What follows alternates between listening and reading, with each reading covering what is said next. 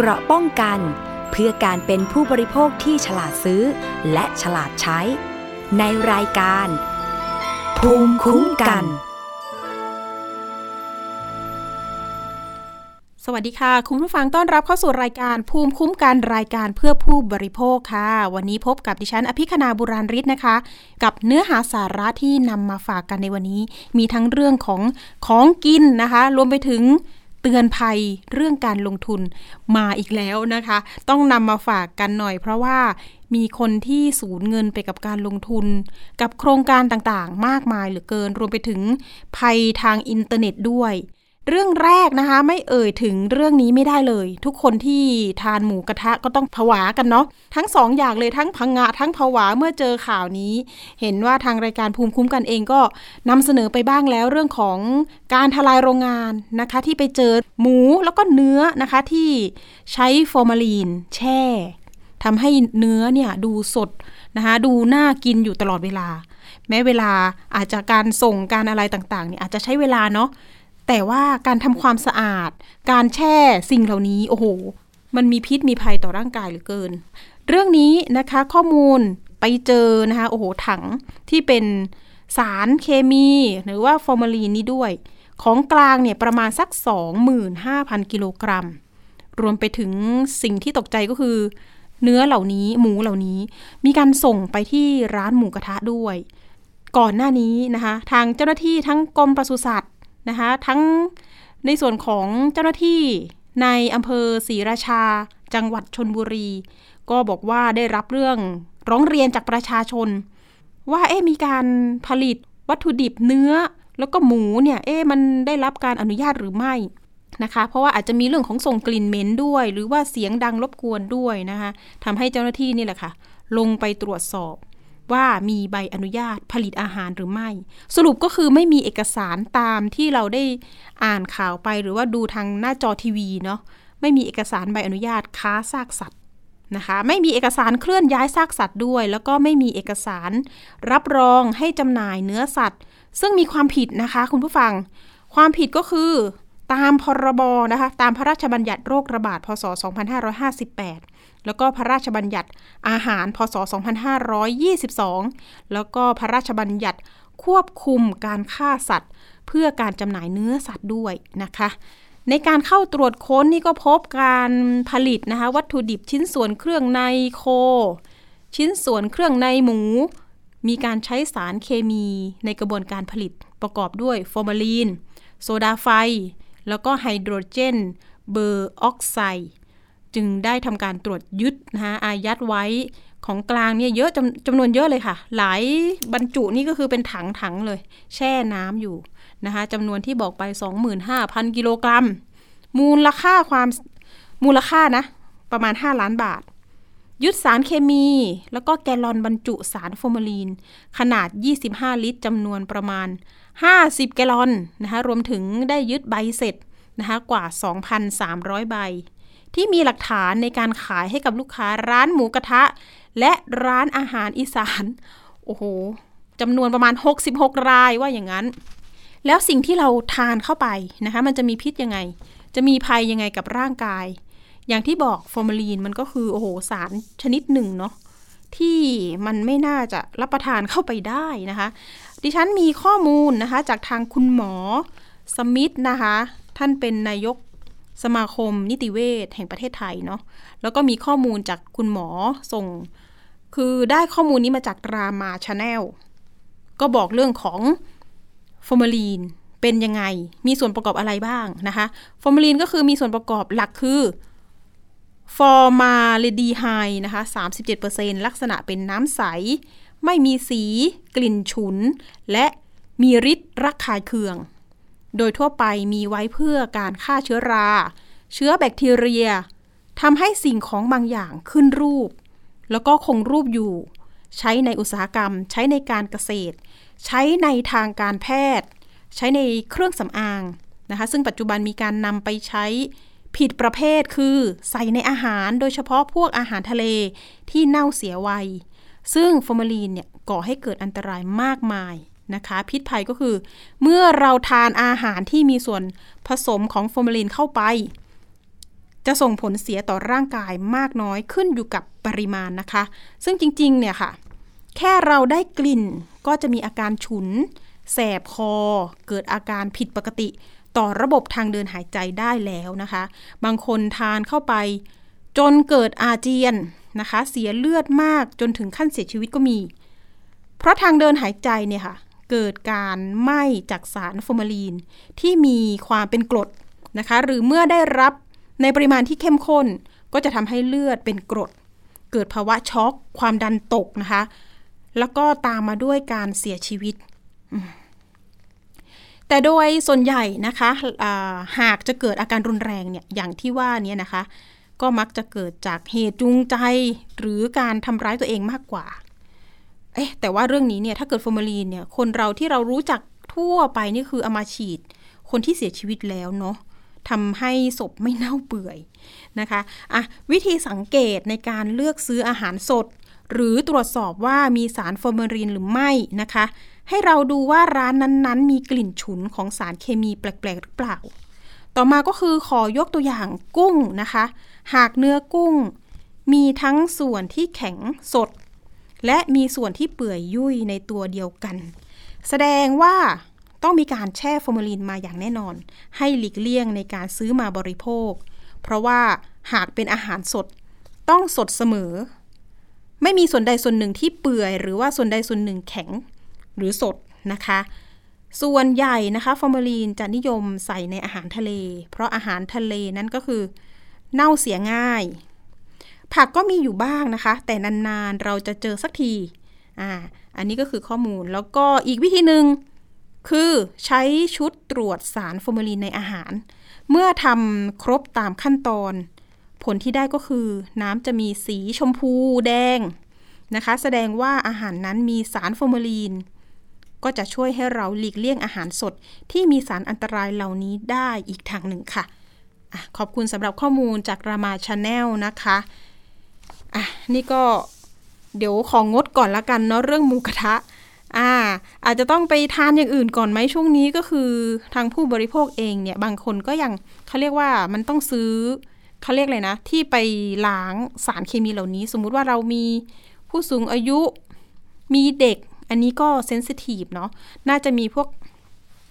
ด่างทับทิมนะคะ ไปล้างของที่มันเนี่ยค่ะจากตลาด จากสิ่งที่เราซื้อมาเนี่ยเราไม่ค่อยไว้ใจเท่าไหร่เราล้างแบบนี้ ก็น่าจะดีเป็นการป้องกันตัวเองด้วยนะคะ ล้างผักล้างอะไรพวกนี้ก็คืออะบริโภคสิ่งที่เราไว้ใจนะคะดีกว่าดีกว่าเสี่ยงเนาะเพราะว่าสารเหล่านี้คือสะสมในร่างกายนะคะ อาจจะเป็นมะเร็งได้ด้วยเนาะอะฝากเตือนกันหน่อยนะคะ เรื่องนี้ถ้าเกิดว่าใครมีเบาะแสนะคะ เจอนะคะพิษภัยหรือว่ามีคนที่ผลิต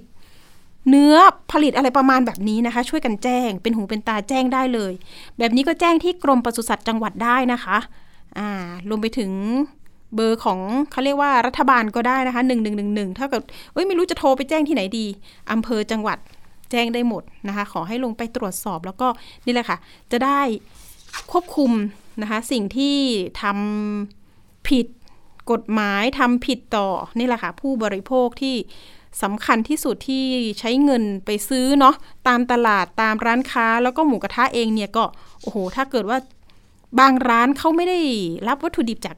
จากแหล่งตรงนี้เนี่ยเขาก็จะได้รับความเสียหายเหมือนกันเนาะแล้วก็ธุรกิจอาจจะซบเซาได้อย่างเช่นนี่แหละใกล้ ๆ จะสิ้นปีนี้ต่างคนก็เฮ้ยไปกินหมูกระทะกันที่บ้านชั้นนั่นนี่โน่นนะคะอันนี้ก็เป็นการสังสรรค์ แล้วก็เดี๋ยวยังไงอาจจะต้องฝากหน่วยงานที่เกี่ยวข้องนะคะ ช่วยในการตรวจสอบ หลาย ๆ จุดอาจจะมีใครลักลอบอีกหรือเปล่าทำแบบนี้นะคะ เอาละค่ะ ฝากเตือนกันไว้ ไปเรื่องที่ 2 กันหน่อยนะคะ เรื่องนี้ก็คือมีตำรวจปคบแล้วก็ร่วมมือกันกับทางสบศกระทรวงสาธารณสุขนะคะ ก็มีการเข้าไปตรวจสถานพยาบาลเถื่อน ให้บริการก็คือฉีดฟิลเลอร์โบท็อกซ์โดยไม่ได้รับอนุญาต พร้อมสั่งปิด 8 แห่งค่ะ ในกรุงเทพมหานคร แล้วก็ปริมณฑล พบเคยมีผู้ใช้บริการถึง 670 คนนะคะ รายละเอียดก็คือตำรวจปคบเนี่ยค่ะตำรวจกองบังคับการปราบปรามการกระทำความผิดเกี่ยวกับการคุ้มครองผู้บริโภค พร้อมด้วยเจ้าหน้าที่กรมสนับสนุนบริการสุขภาพนะคะหรือว่าสบศได้เข้าตรวจสอบภายในคลินิกเสริมความงาม ที่เปิดโดยไม่ได้รับอนุญาตจำนวน 8 แห่ง มีทั้งกรุงเทพแล้วก็ปริมณฑลรวมไปถึงจังหวัดชนบุรีนะคะ ช่วงนี้ชนบุรีมาแรงเหลือเกินนะคะ การตรวจค้นนะคะสามารถยึดของกลางจำนวน 836 รายการ เป็นยาแล้วก็เวชภัณฑ์ 109 รายการ เครื่องมือแพทย์และอุปกรณ์ในการตรวจรักษา 57 รายการค่ะ นอกจากนั้นนะคะก็ยังพบเวชระเบียน ผู้เคยเข้าใช้บริการจำนวนกว่า 670 คน เรื่องนี้นะคะ มีการดำเนินคดีกับผู้ต้องหาที่ประกอบวิชาชีพเวชกรรม โดยไม่ได้รับอนุญาต 8 คน ส่วนใหญ่เป็นผู้ที่จบการศึกษาที่ไม่เกี่ยวข้องนะคะกับวิชาชีพเวชกรรม เช่น มีคนจบเพียงระดับมัธยมศึกษาเท่านั้น โอ้โห แล้วจะฉีดโบท็อกให้เรายังไงนะคะ อะ หน้าเราจะออกมาดีไหมอ่า ต้องจริงๆ เรื่องนี้ศัลยกรรมต่างๆ ต้องมีเขาเรียกว่าความเชี่ยวชาญ นายแพทย์พานุวัตรปานเกตนะคะ รองอธิบดีสบศก็เปิดเผยนะคะว่า การใช้บริการฉีดสารเคมี หรือว่าเขาเรียกสารเสริมความงาม ทั้งฟิลเลอร์ แล้วก็โบท็อกถือว่าเป็นการประกอบวิชาชีพเวชกรรม จะต้องให้บริการโดยแพทย์ที่มีใบประกอบวิชาชีพเท่านั้น แล้วก็ทำในสถานพยาบาลที่ถูกต้อง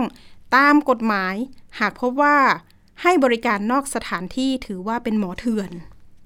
แล้วก็หากผู้ที่ไม่มีความรู้ไปฉีดสารดังกล่าว อาจจะส่งผลกระทบถึงขั้นพิการหรือว่าเสียชีวิตได้นะคะ เนื่องจากสารเสริมความงามอาจรั่วไหลเข้าไปอุดตันในเส้นเลือดด้วย โอ้โห อันตรายเหมือนกัน โดยก่อนหน้านี้นะคะมีการโดยก่อนหน้าที่จะเข้ารับบริการนะคะ ควรจะต้องตรวจสอบสถานพยาบาล ที่เราจะเข้าไปใช้บริการ ว่ามีป้ายชื่อ ใบอนุญาตเปิดกิจการนะคะ นี่ข้อสังเกตเนาะแล้วก็แพทย์ที่ให้บริการในสถานพยาบาลหรือไม่ หากไม่พบก็แสดงว่าเอ๊ะไม่ถูกต้องนะคะ ต้องเอ๊ะต้องเอ๊แล้วนะคะ แล้วก็ควรหลีกเลี่ยงเข้าไปใช้ในบริการ เข้าไปใช้บริการนะคะ หรือว่าถ้าเกิดใครพบสถานคลินิกเสริมความงามแบบนี้ ก็แจ้งได้ค่ะ แจ้งบาะแสได้ ที่สายด่วนสบศนะคะ โทร 1426 นั่นเอง นะคะ ดิฉันก็ยังไม่เคยฉีดนะ ดูดูอยู่เหมือนกัน แต่ว่าจะต้องหาข้อมูลอย่างรอบด้าน เพราะว่าเราก็กลัวจะไปเจอหมอเถื่อนนะคะ บางทีก็ไม่ได้จบทางด้านนี้มาโดยตรง อยากจะไปฉีดเนาะแต่ว่าเราก็ต้องหาข้อมูลเยอะๆหน่อย เรื่องต่อไปไปเรื่องนี้กันหน่อย ดิฉันติดตามเรื่องของ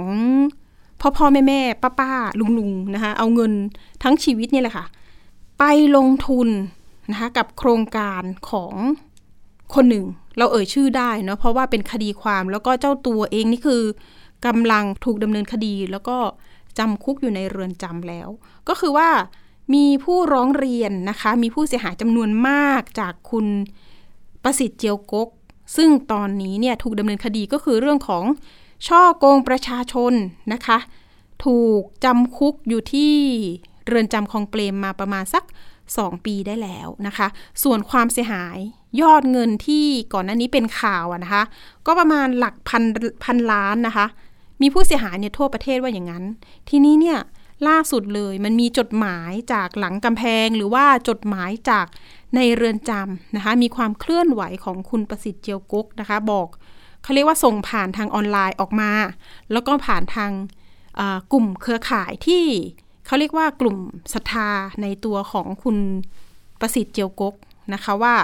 เนี่ยถ้าเกิดใครไม่ฟ้องหรือใครถอนฟ้องเนี่ยถ้าเขาได้ออกจากคุกไปเนี่ยเขาก็จะมาเคลียร์ให้มาจ่ายเงินให้นะคะ แล้วก็อ้างว่าจะได้รับการปล่อยตัวชั่วคราวก่อนวันที่ 29 ธันวาคมนี้นะคะ ทีนี้ทางกลุ่มผู้เสียหายนะคะนำโดยคุณแทนคุณจิตอิสระ นะคะเลขานุการคณะทำงานทางการเมืองของประประธานสภา ผู้แทนราษฎร ก็จริง ๆ แล้วเนี่ยเป็นเป็นคนหนึ่งที่คุณแม่เป็นผู้เสียหาย แล้วก็รวมถึงกลุ่มผู้เสียหายเองเนี่ยก็มาพึ่งพามาขอร้องเรียนกับทางคุณอี้แทนคุณ แล้วก็มีการเคลื่อนขับเคลื่อนกันนะคะ แล้วก็ออกมาต่อสู้ว่าเอ๊ะตอนนี้เนี่ยทางกลุ่มผู้เสียหาย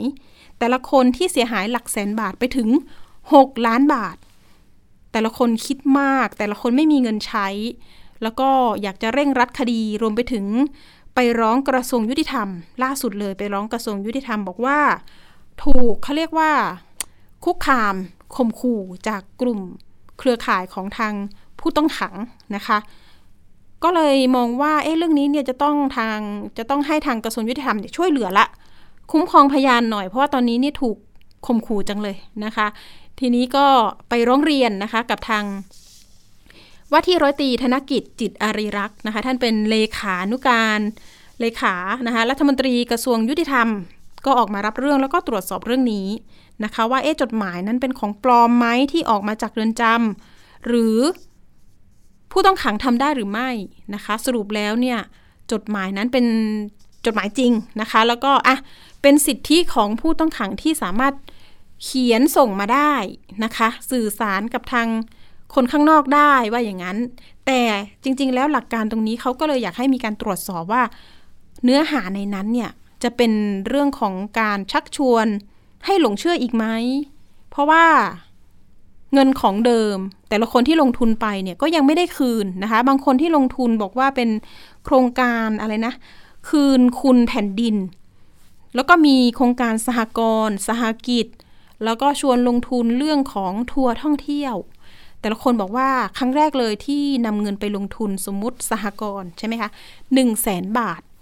จะได้ทุนแล้วก็กำไรคืนเนี่ยสองแสนแต่การที่จะได้ผลกำไรคืนนะคะมักจะถูกเซลล์ในบริษัทแห่งนี้นะคะ ชวนลงทุนกับโครงการต่อไปนะคะ ซึ่งไม่ได้ไม่ได้กำไรคืนซะทีเดียว แต่คุณต้องไปลงทุน โครงการอื่นๆต่ออนี่แหละค่ะ บางคนก็ได้คืนมาแค่ครั้งเดียวหนึ่งแสนได้คืนมาสองแสนแล้วก็ถูกชักชวนให้ลงลงทุนต่อ แบบนี้นะคะ บางคนที่เป็นผู้สูงอายุที่ดิฉันเจอเนี่ย หมดเงินไปสามล้าน ตอนนี้คือเหมือนกับว่าต้องขึ้นรถเมย์ค่ะ คือชีวิตคือยากจนเลยนะ น่าสงสารมากค่ะ คือถ้าเกิดว่าเรื่องนี้ มีการเร่งรัดคดีนะคะ ก็จะช่วยเหลือผู้เสียหายได้อีกหลายชีวิตเลย แล้วก็มีบางคนที่เขาตรอมใจก็มีเสียชีวิตไปไปด้วยเหมือนกันนะคะ เดี๋ยวเรื่องนี้เราจะประสานคุยกับคุณแทนคุณเนาะเพราะว่าล่าสุดเลยเนี่ยมีกลุ่มผู้เสียหาย 3 เรื่องเลยค่ะ ที่พากันไปร้องขับกับท่านทางธนกฤษนะคะ ท่านเลขารัฐมนตรีกระทรวงยุติธรรม ให้ช่วยเหลือ นอกจากเรื่องของการร้องเรียนของคุณประสิทธิ์เจียวกกแล้วเนี่ย ก็ยังมีเรื่องอื่นด้วยนะคะ เรื่องนี้เนี่ยเห็นบอกว่ามีเรื่องของ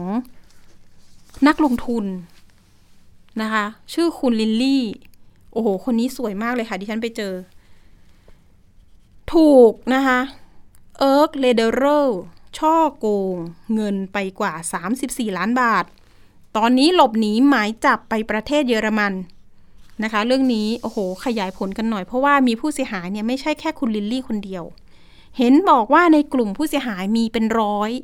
แล้วก็ความเสียหายเนี่ยโอ้โหหลักห้าร้อยล้านบาทค่ะคุณผู้ฟัง เยอะทีเดียวเลยนะ ยุคนี้สมัยนี้เอาเงินไหนมาลงทุนกันเยอะแยะขนาดนี้นะคะอะเดี๋ยวเรามี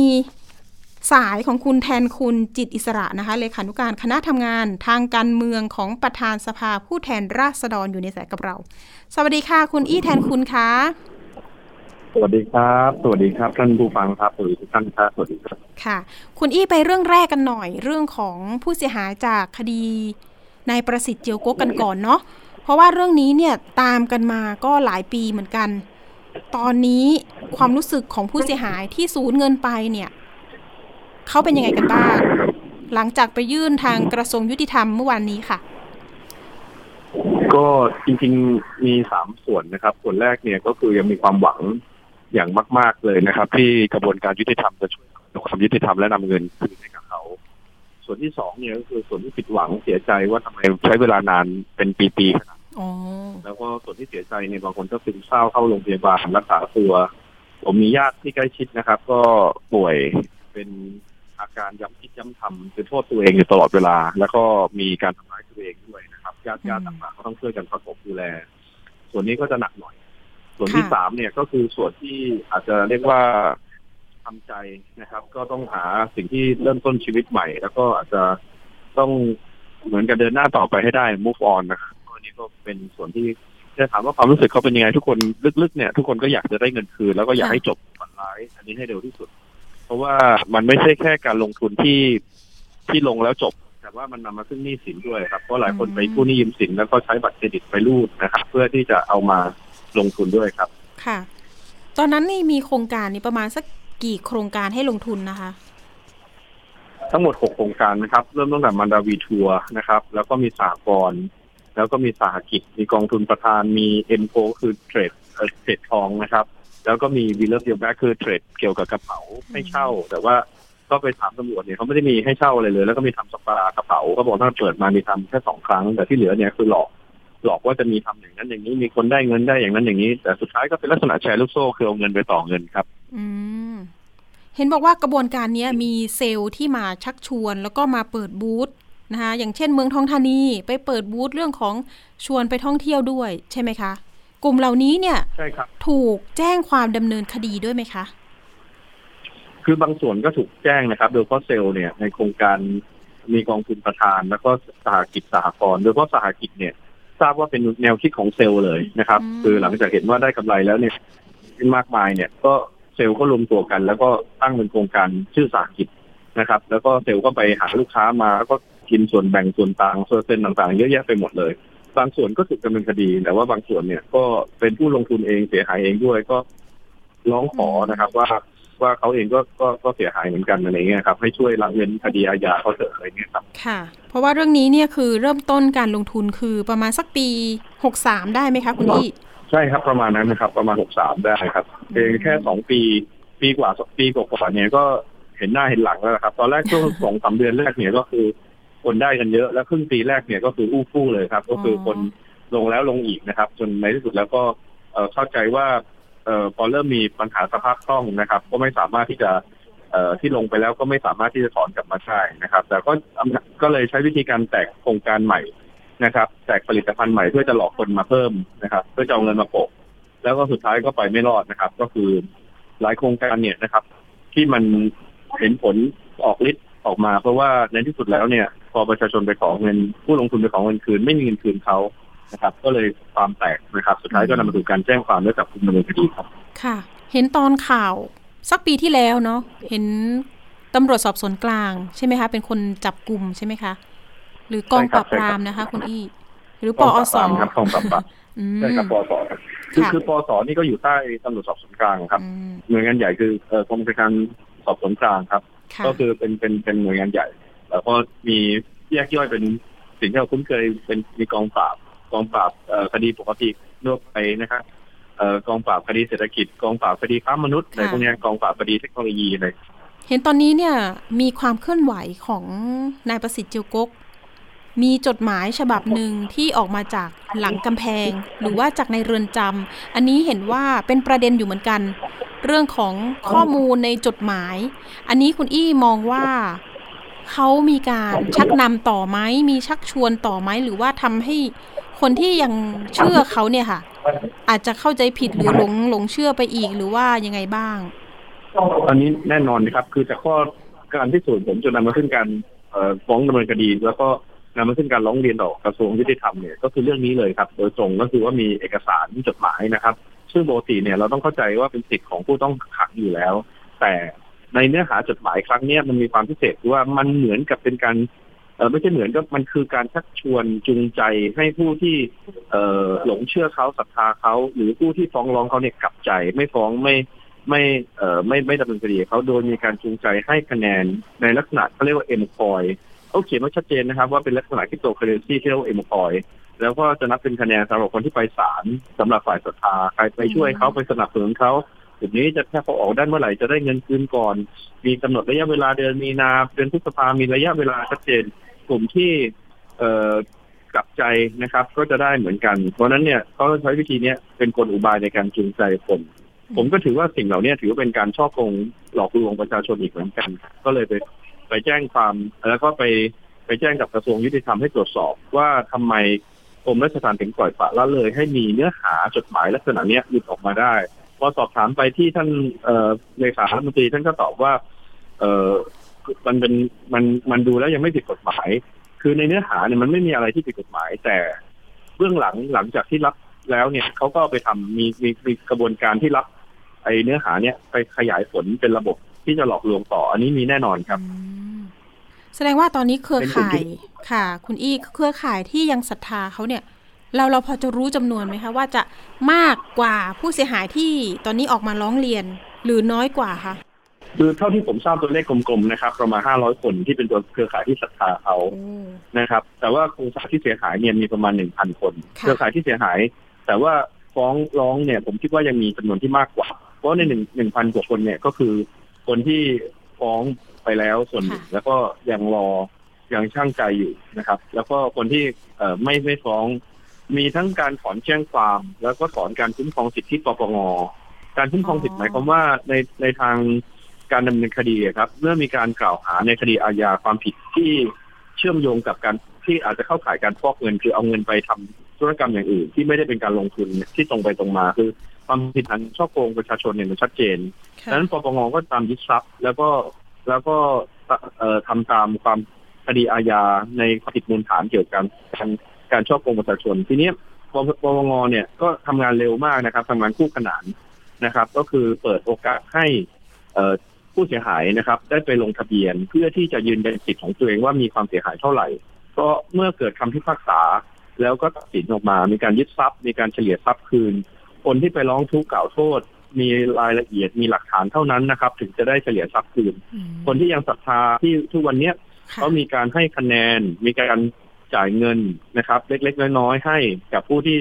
เอ่อร่วมกระบวนการกับเขาเนี่ยนะครับ วันข้างหน้าถ้ามีการเฉลี่ยทรัพย์คืน คนเหล่านั้นจะไม่ได้จะไม่ได้เงินคืนเงินคืนสักบาทเดียวครับ ค่ะ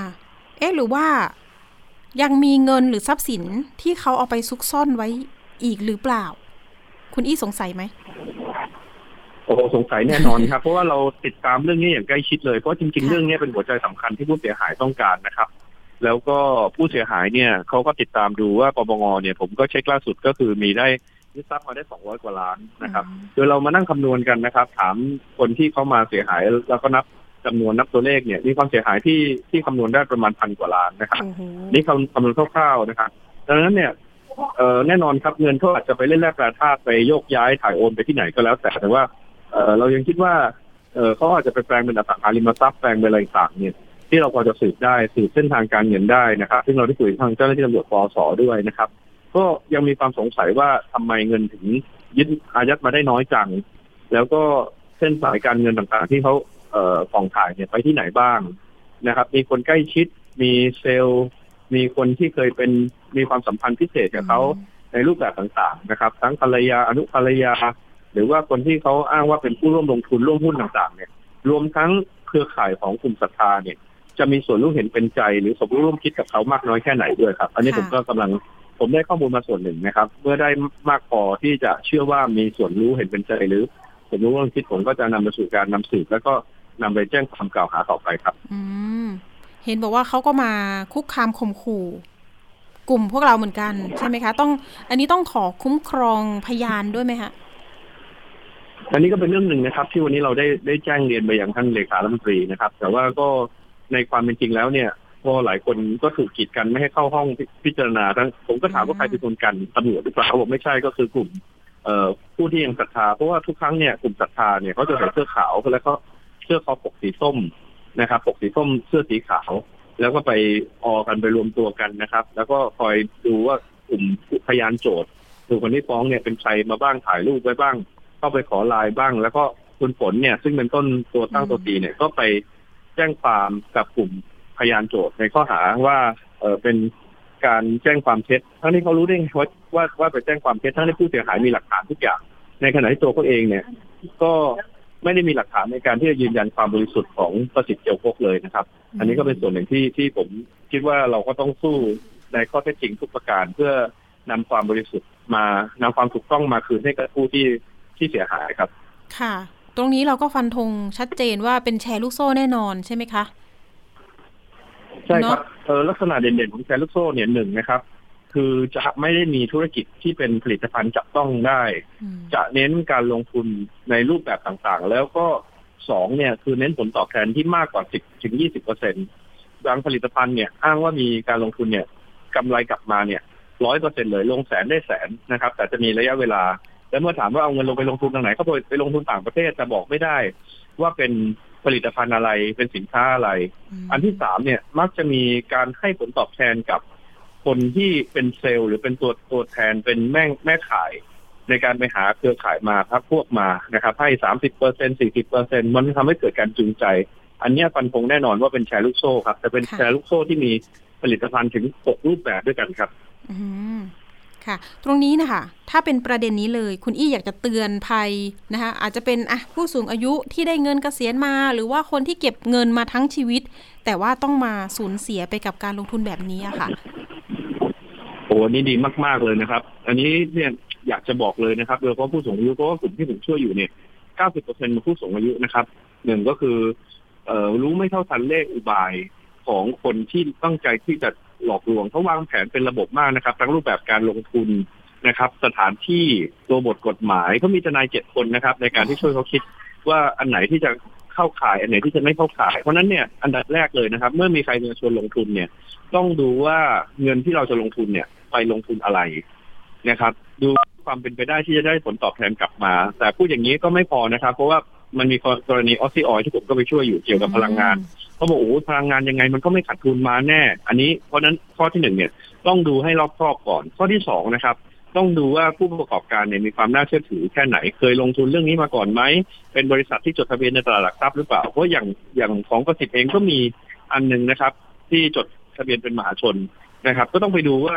เเคยทำธุรกิจทำมีโมเดลยังไง อันที่สามเนี่ยควรจะตรวจสอบด้วยนะครับ ว่ามีลักษณะเข้าข่ายแชร์ลูกโซ่หรือเปล่า คือมีการ ชักจูง ชักชวนคนใกล้ชิด แล้วก็จะให้ผลตอบแทนเป็นเปอร์เซ็นต์เป็นค่าในหน้าในการชักจูงเนี่ย เพิ่มขึ้นนะครับ เป็นสัดส่วนเป็นให้สามสิบเปอร์เซ็นสี่สิบเปอร์เซ็นหรือผลตอบแทนถ้ามากเกินกว่าตามกฎหมายกำหนดเนี่ยคือประมาณห้าเปอร์เซ็นถึงห้าเปอร์เซ็นเนี่ยก็ให้สงสัยไว้ก่อน สงสัยไว้ก่อนว่าอันเนี้ยเริ่มจะไม่ชอบมาพากลคือพูดง่ายๆคือ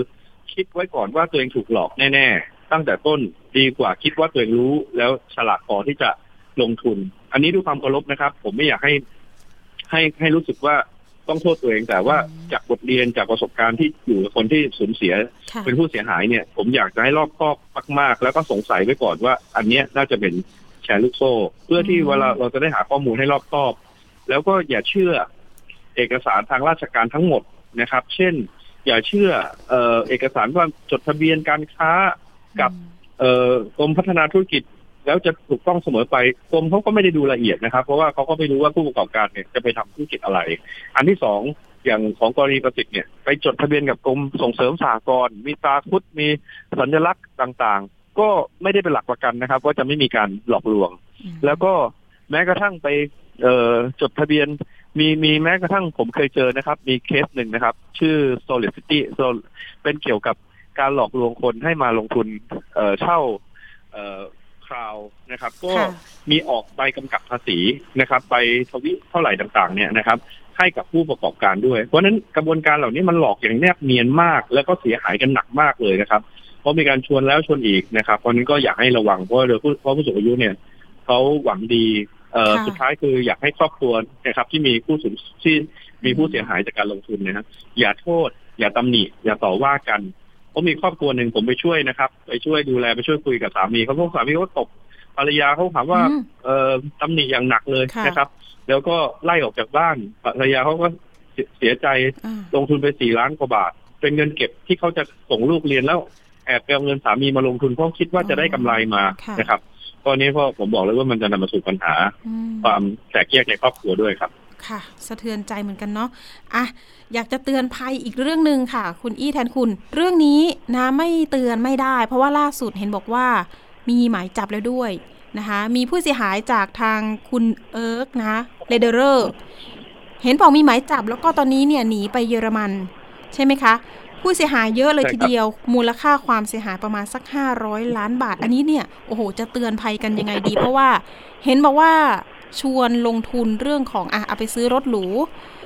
นาฬิกาหรูนะคะของแบรนด์เนมต่างๆนะคะ อันนี้เหลือเวลาอีกสั้นๆเนาะคุณอี้เตือนหน่อยว่าเรื่องนี้เนี่ย เราจะนำทางเรื่องนี้ไปยังไงแล้วก็คดีเรื่องนี้จะจบยังไงดี คือเขาเป็นลักษณะชวนไปลงทุน คือสมมติมีคนบอกว่า เอ้ย เดี๋ยวนี้เทรนด์การเช่ารถเนี่ยมาแรง แล้วก็สังคมไทยเป็นสังคมที่ตอนนี้ถูกถูกขยับไปเรื่องการฟุ้งเฟ้อเนี่ยนะครับ ซึ่งก็ไม่ได้ผิดอะไรนะครับ บางคนบอกว่าซื้อรถ ลงทุนกับรถเช่ารถเนี่ยถูกกว่าถูกกว่าซื้อรถ แล้วบางคนก็ไม่มีกำลังที่จะซื้อก็เช่า เพราะนั้นก็เป็นช่องทางที่นายเอิร์กเนี่ยนะครับใช้เป็นช่องทางในการหากินก็คือบอกว่าตัวเองมีรถหรูหลายคันนะฮะมีรถดังๆทั้งนั้นเลยมีนาฬิกาหรูหลายเรือนนะครับมีสินค้าแบรนด์เนมเยอะแยะเลยนะครับแล้วก็มีคนปล่อยให้มีคนให้เช่าต่อรถหรูเนี่ยเช่าวันละสองแสนสามแสนนะครับแล้วใครอยากจะลงทุนเนี่ยได้กำไรเลยนะ ลงทุนมาสองแสนได้เป็นสี่หมื่นห้าหมื่นเลยนะครับ แต่ก็มีระยะเวลานะครับ จะคืนเช่นสามสิบวันสี่สิบวันเนี่ยถ้าลงทุนสี่แสนได้กลับมาแสนหนึ่งอะไรเงี้ยครับ คนก็เออมันก็มีความเป็นไปได้มีสินค้ามีเอ่อลักษณะเอ่อโปรดักที่จะไปขยายผลชัดเจนมันนั้นก็ไปร่วมลงทุน แต่สุดท้ายก็ถูกหลอกหมดนะครับ ทั้งทั้งเพื่อนที่อยู่ใกล้ชิดนะครับ ทั้งคนที่อยู่ในแวดวงสังคมต่าง ๆ เนี่ย เพราะความเข้าใจว่าจะสามารถนำนำนำเงินกลับมาได้ เพราะนั้นผมอยากจะเตือนในกรณีนี้สามเรื่องหนึ่ง อย่าไว้ใจคนใกล้ชิดที่ดูหรูหราโดยที่ไม่รู้ที่มาของเงินครับ อันนี้สำคัญมากครับ เพราะว่านายเอิร์กเนี่ยใช้โพสไอจีนะครับ ทุกวันว่าตัวเองเนี่ยมีความสุขสบายมีเงินทองเยอะแยะขนาดไหน แต่ว่ามันมาจากการหลอกลวงหมดเลยนะครับ เช่นไปเช่าที่แล้วก็ไปบอกว่าซื้อไปเอารูปรถหรูของคนอื่นมาแล้วก็บอกของตัวเองสองเนี่ยขอให้ทำทุกอย่างให้เป็นหลักฐานชัดเจน การโอนการโยกย้ายการอะไรนะฮะต้องทำเอ่อ ทำสัญญานะครับ อย่าเชื่อลมปาก อย่าเชื่อแค่ไลน์ส่งไปส่งมา แล้วก็จะเกิดคือให้ทำเอกสารสัญญาขอดูนะครับ ต่างๆ คือขอให้เรื่องมากเข้าไว้ในตอนต้น แล้วตอนท้ายเนี่ยเราจะสามารถที่จะติดตามได้ง่าย แต่ก็ไม่ได้แปลว่าจะไม่โกงนะครับ แต่พอดีถ้ามันมีเอกสารเนี่ยบางทีก็จะรัดกุมมากขึ้น แล้วก็สุดท้ายนะครับ ณจุดจุดนี้เนี่ย ไม่อยากให้ฟุ้งเฟ้อฟุ่มเฟือยเกินตัวนะครับ แล้วก็ให้ทำมาหากินที่ ตอบแทนตรงไปตรงมาดีที่สุดครับ เพราะว่ามันจะเสี่ยงน้อยกว่าครับของคุณเอิร์กเลเดโรเนี่ยเขาเป็นเน็ตไอดอลหรือเป็นดาราอะไรไหมคะ เป็นคนดังอะไรไม่เอ่ยใช่ครับเห็นว่าก็เป็นดาราด้วยนะครับ เป็นดาราแล้วก็เป็นเป็นเอ่อเซเลบริตี้เดี๋ยวนี้เขาใช้คำเอ่อหลายอย่างนะครับ ก็เป็นดาราเป็นอะไรแล้วก็มีเพื่อนแล้วก็ที่ที่ทำร้ายกว่านั้นเนี่ยเขาเขามักจะหลอกคนที่ใกล้ชิดเขา แล้วก็ใช้ความเป็นดาราคนมีชื่อเสียง ใช้ความเป็นคนที่ติดหรูอยู่สบายนะครับ ซึ่งมันเป็นค่านิยมที่คนในสังคมก็อยากเป็นไปถึงจุดนั้นเขาก็รู้จุดอ่อนตรงนี้นะครับเขาก็เลยมาโชว์มาทำให้บอกเนี่ยมันลงทุนกับเขาเนี่ยโอ้ชีวิตสบายมากไม่ต้องทำอะไรเลย ใช้เงินต่อเงินนะครับ ซึ่งอันนี้มันก็เป็นปัญหาหนึ่งที่เกิดขึ้น แล้วก็เขาทำให้เพื่อนของเขาเนี่ย ซึ่งรักเขามากและไว้ใจเขามากเนี่ย ชื่อคุณเก๋นะครับ กระโดดตึกฆ่าตัวตายไปแล้ว แล้วก็คุณลิลลี่เนี่ย ก็เคย เคยจะคิดสั้นเหมือนกัน แล้วก็มีพี่ที่ที่รู้จักกันเนี่ยที่ต่อนะครับก็ไปห้ามไปช่วยช่วยช่วยตือไว้เพราะฉะนั้นมันเป็นธุรกิจที่บาปกรรมมาก ๆนะครับ ที่ทำร้ายคนอื่นครับ ตอนนี้ก็หนีไปต่างประเทศนี่จะต้องขอความร่วมมือกับตำรวจสากล อันนี้น่าจะได้ไหมคะเออความเป็นไปได้ค่อนข้างสูงนะครับ แต่ว่าครั้งนี้ทั้งนั้นเนี่ยต้องเรียนตรงๆว่าต้องขอความร่วมมือทั้งทางกระบวนการยุติธรรมนะครับ ทางอายการสูงสุดทางสื่อมวลชนในการที่จะทำให้เรื่องนี้ไม่เงียบนะครับ แล้วก็ทางผู้เสียหายเองนะครับ ผมก็อยู่ในกลุ่มรายผู้เสียหายด้วยเนี่ย หลายคนเนี่ยก็รู้สึกอายไม่อยากออกสื่อไม่อยากอะไรต่างๆนะครับ แล้วก็ไม่กล้าที่จะเปิดเผยตัวก็ผมก็เลยต้องมาเป็นกระบอกเสียงหนึ่งให้ เพราะว่าถ้าถ้าคดีเงียบไม่ได้ความสนใจบางทีการติดตามคดีก็จะยากขึ้นไปนะครับ เพราะว่าหลายคดีนะครับพอผมไปช่วยเองเนี่ย ถึงไม่รู้ว่าต้องขออภัยนะครับ เจ้าที่ตำรวจเองก็ไม่รู้ข้อกฎหมายบางข้อว่าเอ๊ะจะดำเนินคดีข้ออะไร อันนี้มันคดีแพ่งนี่นะ มันจะเข้าอาญาได้ไหม หรือว่า นานแล้วหกเดือนแล้วไม่ได้ทำอะไรเลยไม่ได้ติดตามไม่มีความคืบหน้าเลย ผู้เสียหายก็รอแล้วรออีกโดยเฉพาะผู้พิการนะครับที่อยู่ในช่วยเนี่ยน่าสงสารที่สุดเลยครับหกเดือนแล้วแปดเดือนแล้วยังไม่มีความคืบหน้าเลยจนผมก็รู้สึกว่าผมก็ไม่ไหวเหมือนกันก็พยายามหาช่องทางที่จะช่วยให้เขาเนี่ยได้รับความเป็นธรรมบ้างครับ ได้ค่ะเดี๋ยวมีความคืบหน้ายังไงเดี๋ยวเราติดตามอีกทีหนึ่งไม่ว่าจะเป็นเรื่องของคุณลินลี่นะคะ รวมถึงคดีแรก ๆ เรื่องประสิทธิ์เจียวกกรวมถึงน้องที่ไปเจอวันนี้ที่เขาเป็นเป็นใบเนาะอันนี้ก็คือใช่ครับเหมือนกับว่าไปสูญเงินกับภัยออนไลน์นะคะ เป็นโอ้โหแสนกว่าบาท เอาละเดี๋ยวเป็นกำลังใจให้คุณอี้แทนคุณที่จะเป็นตัวแทนเป็นปากเป็นเสียงให้กับประชาชนต่อไปนะคะ วันนี้ขอบคุณมาก ๆ นะคะ ขอบคุณมากครับ ขอบคุณคุณแทนคุณเจนนะครับ ขอบคุณมาก ๆ ครับ สวัสดีค่ะ สวัสดีครับ คุณแทนคุณจิตอิสระเลขานุการ คณะทำงานทางการเมืองของประธานสภาผู้แทนราษฎรนะคะ หลายคดีเลยที่เขาเข้าไปจับแล้วก็มีผู้เสียหายเนี่ยไปร้องเรียนกับทางเลขานุการท่านนี้นะคะ เอ่ยชื่ออะไปช่วงต่อไปกันเลยนะคะ คิดก่อนเชื่อกับดรแก้วกังสดานอัมภัยนักพิษวิทยา และคุณชนาทิพย์ไพรพงศ์วันนี้มีข้อมูลเรื่องของใบไม้มีโปรตีนสูงจริงหรือไปติดตามกันค่ะ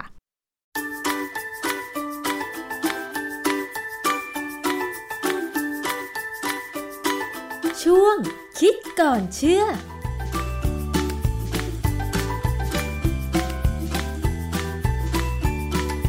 พบกันในช่วงคิดก่อนเชื่อกับ ดรแก้วกังสดานนภัยนักพิษวิทยากับดิฉันชนาทิพไพรพงศ์ค่ะ วันนี้เรามาคุยเกี่ยวกับเรื่องของโปรตีนในใบไม้อีกสักครั้งหนึ่งนะคะคุณผู้ฟัง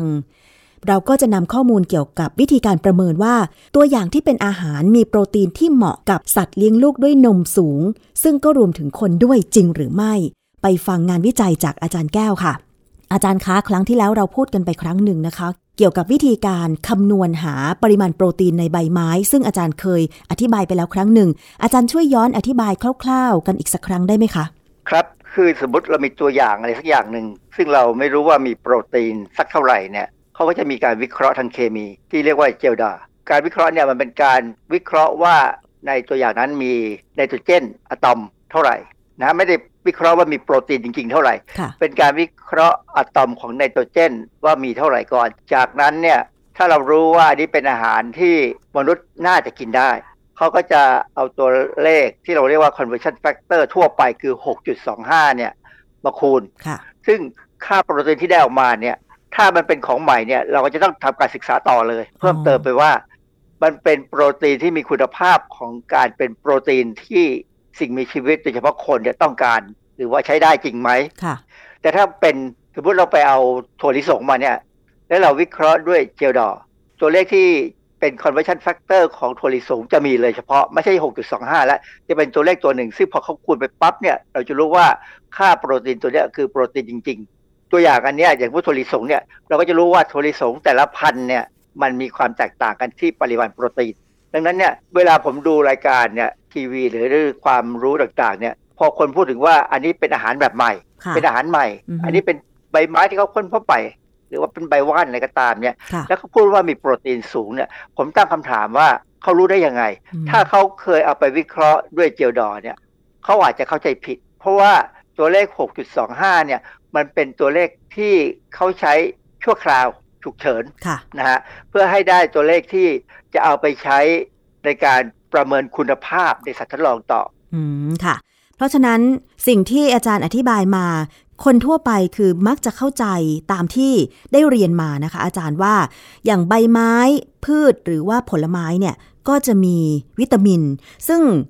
มันไม่ได้ถูกสอนมาตั้งแต่แรกว่า ใบไม้ ผลไม้ หรือว่าพืชเนี่ยมันมีโปรตีนไงคะอาจารย์คนก็เลย เกิดความสงสัยว่า เอ๊ะพอมันมีข้อมูลบอกว่าใบไม้มีโปรตีนสูง สูงพอๆกับเนื้อหรือไข่อะไรอย่างเงี้ย คนก็เลยเหมือนกับเป็นความรู้ใหม่ แล้วก็อาจจะไม่ได้ทราบถึงวิธีการคำนวณโปรตีนที่แท้จริงใช่ไหมคะอาจารย์ คือความจริงเนี่ยนะใบไม้เนี่ยมีโปรตีนสูงก็มีได้ อย่างที่คราวที่แล้วเนี่ยผมเคยเกริ่นไว้หน่อยว่า มีบทความเนี่ยนะเป็นงานวิจัยเนี่ยแล้วเขาก็ทำวิจัยว่าในใบไม้เนี่ยมีอะไรเท่าไหร่ แล้วก็ WHO เนี่ยเคย ตั้งสมมติฐานหรือว่าเคยแนะนำด้วยซ้ำว่าให้คนเนี่ยหันกลับมากินใบไม้เป็นแหล่งของโปรตีนได้ค่ะแต่ว่า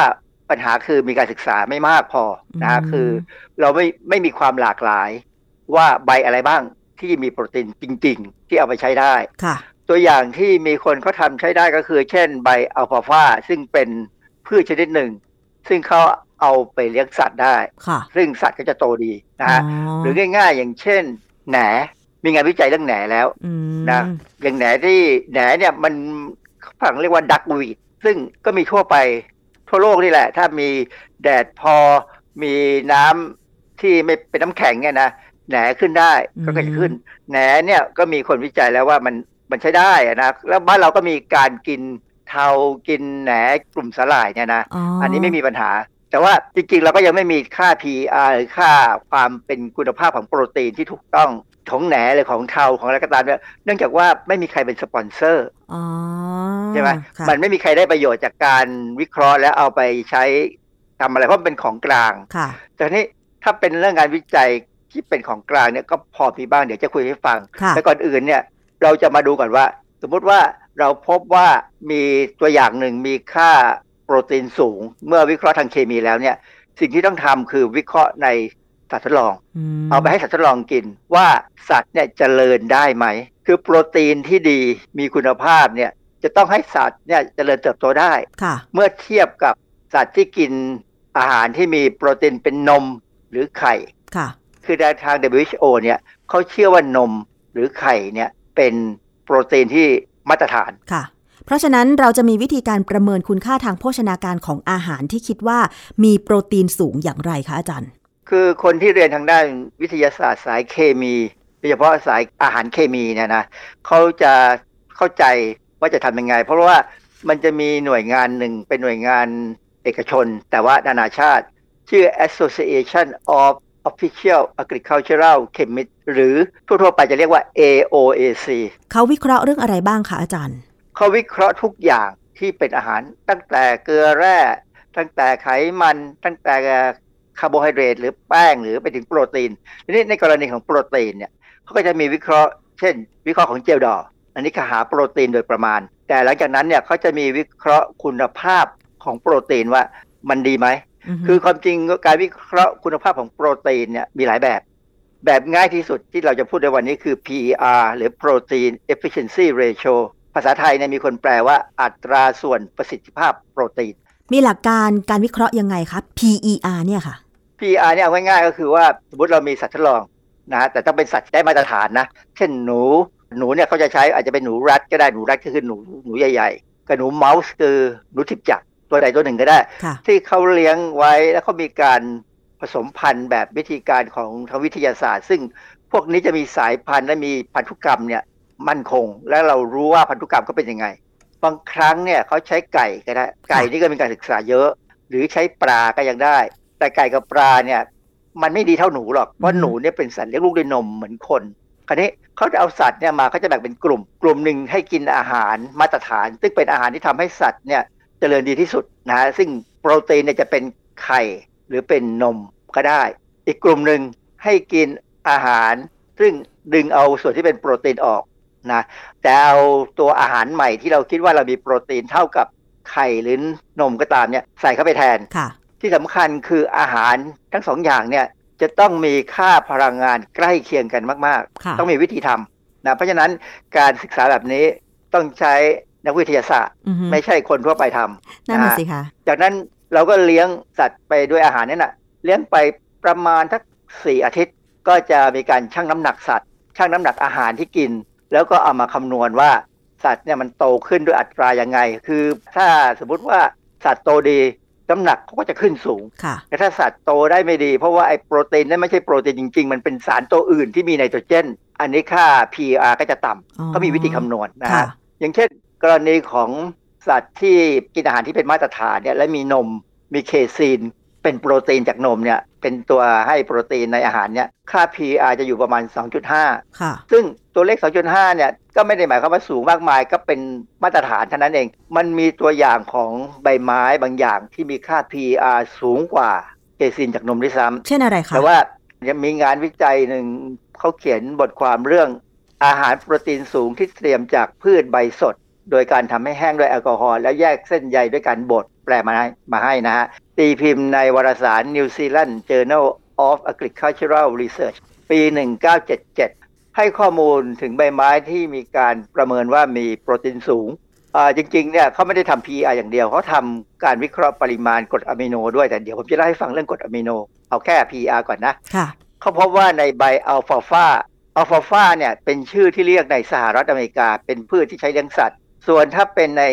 สหราชอาณาจักร ในเซาท์แอฟริกา ในออสเตรเลียและนิวซีแลนด์เนี่ยเขาจะเรียกว่า lucerne lucerne ผมเพิ่งนะเข้าใจเนี่ยนะว่า lucerne นี่คือ alfalfa คือผมเรียกว่า alfalfa มาตลอดเพราะผมไปเรียนที่อเมริกา ผมก็ไม่เคยได้ยินคำว่า lucerne ค่ะเพิ่งมาเห็นเนี่ยเออแปลกดิเป็นพืชตระกูลถั่วนะค่ะใช้ใบเนี่ยเป็นอาหารให้สัตว์ มีค่า PER 2.63อืมซึ่ง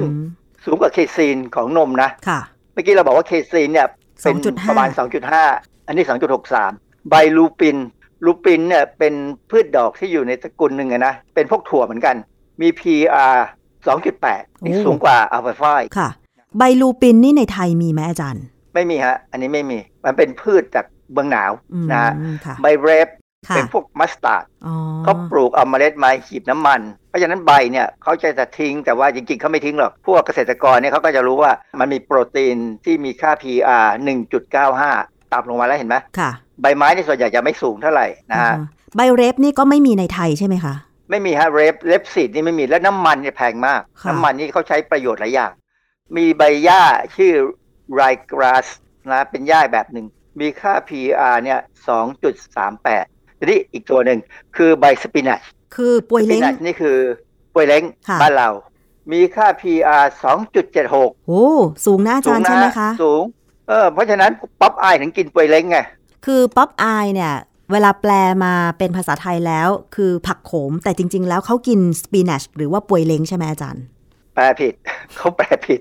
ผิดมาตั้งนานแล้วแล้วคนก็เข้าใจผิดเด็ก ๆ ผมก็เข้าใจผิดก็นึกว่าป๊อปอายกินผักโขมอืมว่าเดี๋ยวสักวันหนึ่งผมจะคุยเรื่องปวยเล้งที่ป๊อปอายกินว่ามันเป็นยังไงและต่างกันตรงตรงไหนค่ะแต่ความจริงทั้งสองอย่างเนี่ยเป็นใบไม้ที่มีประโยชน์ทั้งคู่นะฮะมีโปรตีนคือสูผังกโขมใช่ไหมเนี่ยอาจารย์ สปินัชหรือป่วยเล้งเนี่ย2.76 แต่ว่าผักโขมเนี่ยผมจำไม่ได้ แต่มีค่าพอสมควรนะฮะค่ะผักโขมเนี่ยภาษาอังกฤษคืออมารานบอกว่าอมารานคนก็เอออมารานก็อมารานแต่ความจริงคำว่าอมารานเนี่ยมันมีความหมายยาวมากสำหรับคนที่เรียนทางด้านพิพิธยา หรือคนที่เรียนทางด้านอาหารเคมี คืออมารานเนี่ยเป็นชื่อของสีแดงค่ะ สีแดงที่ใส่อาหารอืมแต่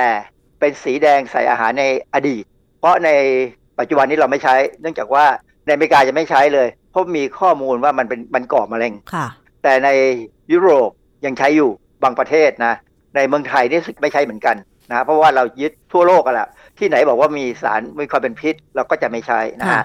อันนี้คือ PR ในผักเป็นอย่างนี้ ความจริงแล้วเนี่ยถ้าจะให้ละเอียดเนี่ยจะต้องไปทำ PR ในดูดูปริมาณกรดอะมิโนค่ะ อย่างเช่นในบทความที่ผมยกตัวอย่างเมื่อกี้เนี่ยเขาดูปริมาณกรดอะมิโนจำเป็นในผักด้วยค่ะนะฮะแล้วเอามาคำนวณได้ด้วย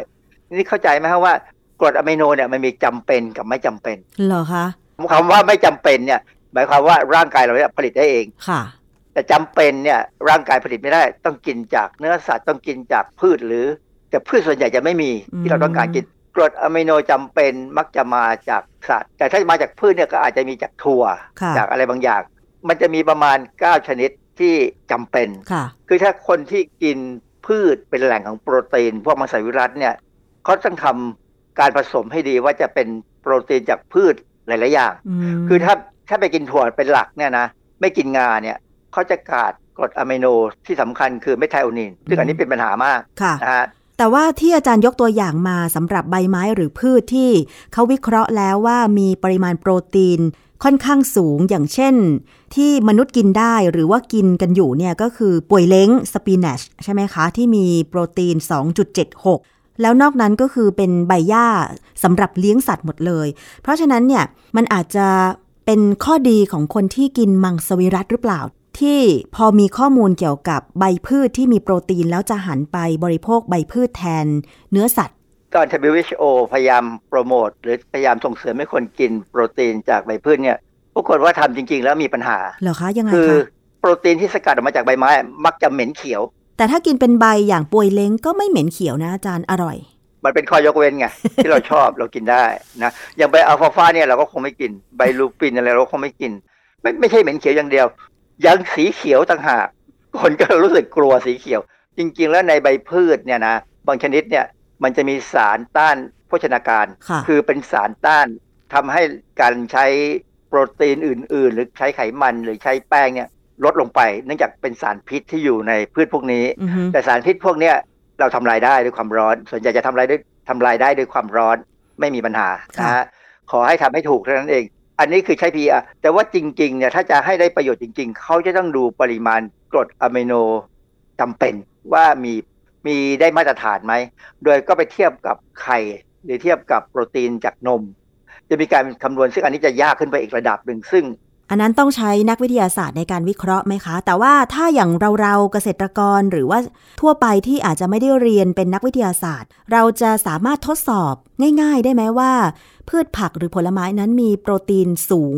เหมือนที่เขากล่าวอ้างยังไงคะอาจารย์ ผมลองคิดดูนะ ปรากฏว่าน่าจะทำได้ คือสมมุติว่าเรา เอาโปรตีนที่สนใจเนี่ยนะสมมติเป็นใบปาล์มอะไรก็ตาม ที่บอกว่าน่าจะมีโปรตีนสูง เพราะว่าเจลดอเนี่ยให้ปริมาณโปรตีนออกมาสูงเราเอาไปผสมทำเป็นอาหารเลี้ยงไก่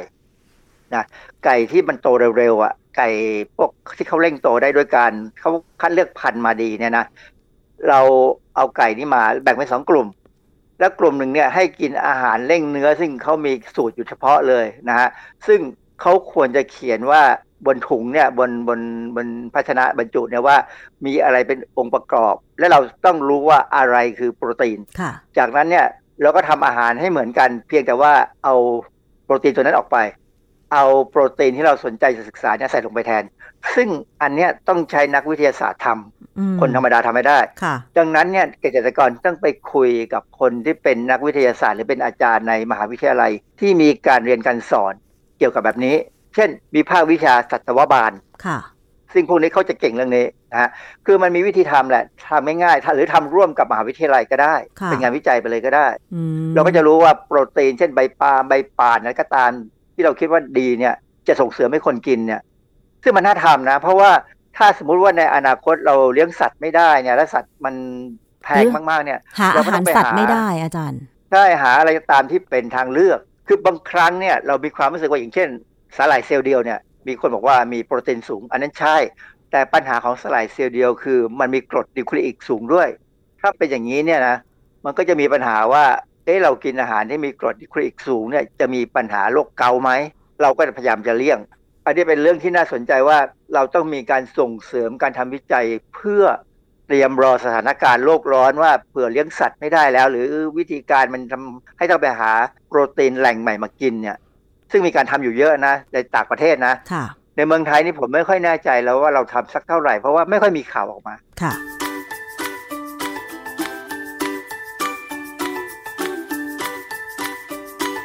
ช่วงคิดก่อนเชื่อ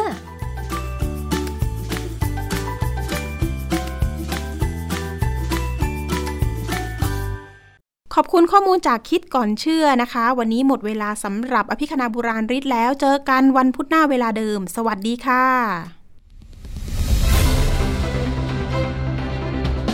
ติดตามรายการได้ที่ www.thaipbspodcast.com แอปพลิเคชัน Thai PBS Podcast หรือฟังผ่านแอปพลิเคชัน Podcast ของ iOS Google Podcast Android Podbean SoundCloud และ Spotify